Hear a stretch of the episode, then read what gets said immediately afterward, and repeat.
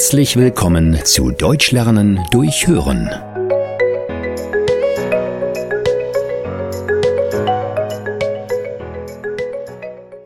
Jemanden im Regen stehen lassen.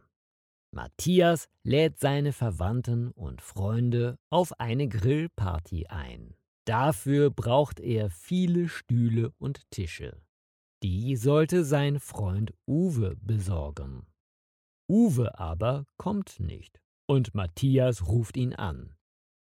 Uwe, wo bleibst du denn? Der Garten ist voller Gäste und ich habe keine Stühle mehr.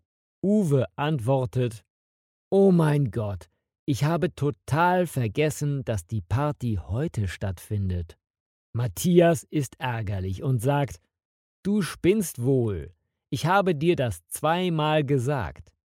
Ich stehe den ganzen Tag hier im Garten und bereite die Party vor, und du, du lässt mich im Regen stehen.